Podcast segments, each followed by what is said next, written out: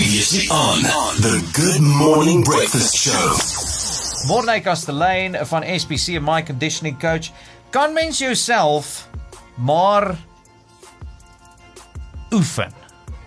Want ek het nou die eetroete probeer en duidelik werk dit nie. Verstaan jy? So daai hele minder vreet meer sweet ding. Ehm um, so so kan kan ek myself maar oefen. Maar Chandra, ek dink die kombinasie is belangrik tussen tussen eet en en oefen. Okay. Alhoewel ek dink jy op 'n baie restrictive diet moet gaan en jou excessive calorie gaan met optel. Maar dis 'n kombinasie tussen die twee, definitief. Jy kan uh, jy kan in daai excessive uh, exercise regimes ingaan, maar definitief 'n kombinasie tussen eet en oefen. Okay, uh, wel jy jy het al met van die wêreld se beste sportmense uh, gewerk, nê? Nee? En 'n mens sien 'n uh, 'n vinnige omkeer. En dit is gewoonlik die tyd van die jaar wil ons almal 'n vinnige omkeer hê. Mm. Ons wil vinnige resultate hê en ons wil vinnig weer in shape kom. Is dit 'n 'n realistiese denkwyse of is dit 'n proses wat bietjie langer gaan vat as wat mens verwag? Ja, ek dink sodra die mense in daai denkwyse ingaan van dinge gebeur vinnig, ek dink dis wanneer hulle you setting yourself up for failure.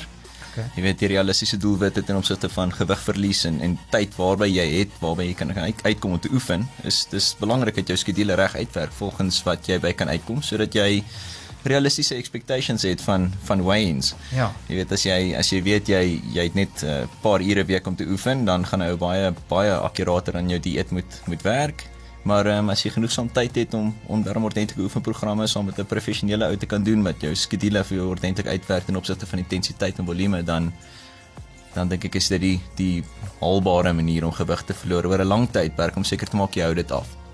My conditioning coach Morne Castellane op die klank vir jou lewe OFM. Ehm uh, nou Morne ons hoor ook gewoonlik mense sê altyd luister, hey, as jy wil gewig verloor, as jy wil gewig mm. verloor, hol. Hol, jy moet net hardloop, jy moet nooit ophou nie. Jy moet basically verander in Forrest Gump, né? Ehm um, maar maar wat as ek nie van hardloop hou nie? Wat wat moet ek dan doen? Watse oefeninge het jy vir ons wat gewigsverlies gefokus is?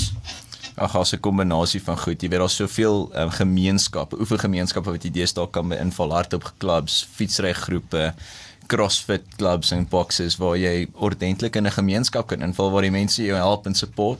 Ehm um, ek dink dit is belangrik om te bepaal wat jou fiksheidsvlak is waar jy begin. Dit help nie begin met te vinnig te veel nie en met oefeninge wat te kompleks vir jou is nie.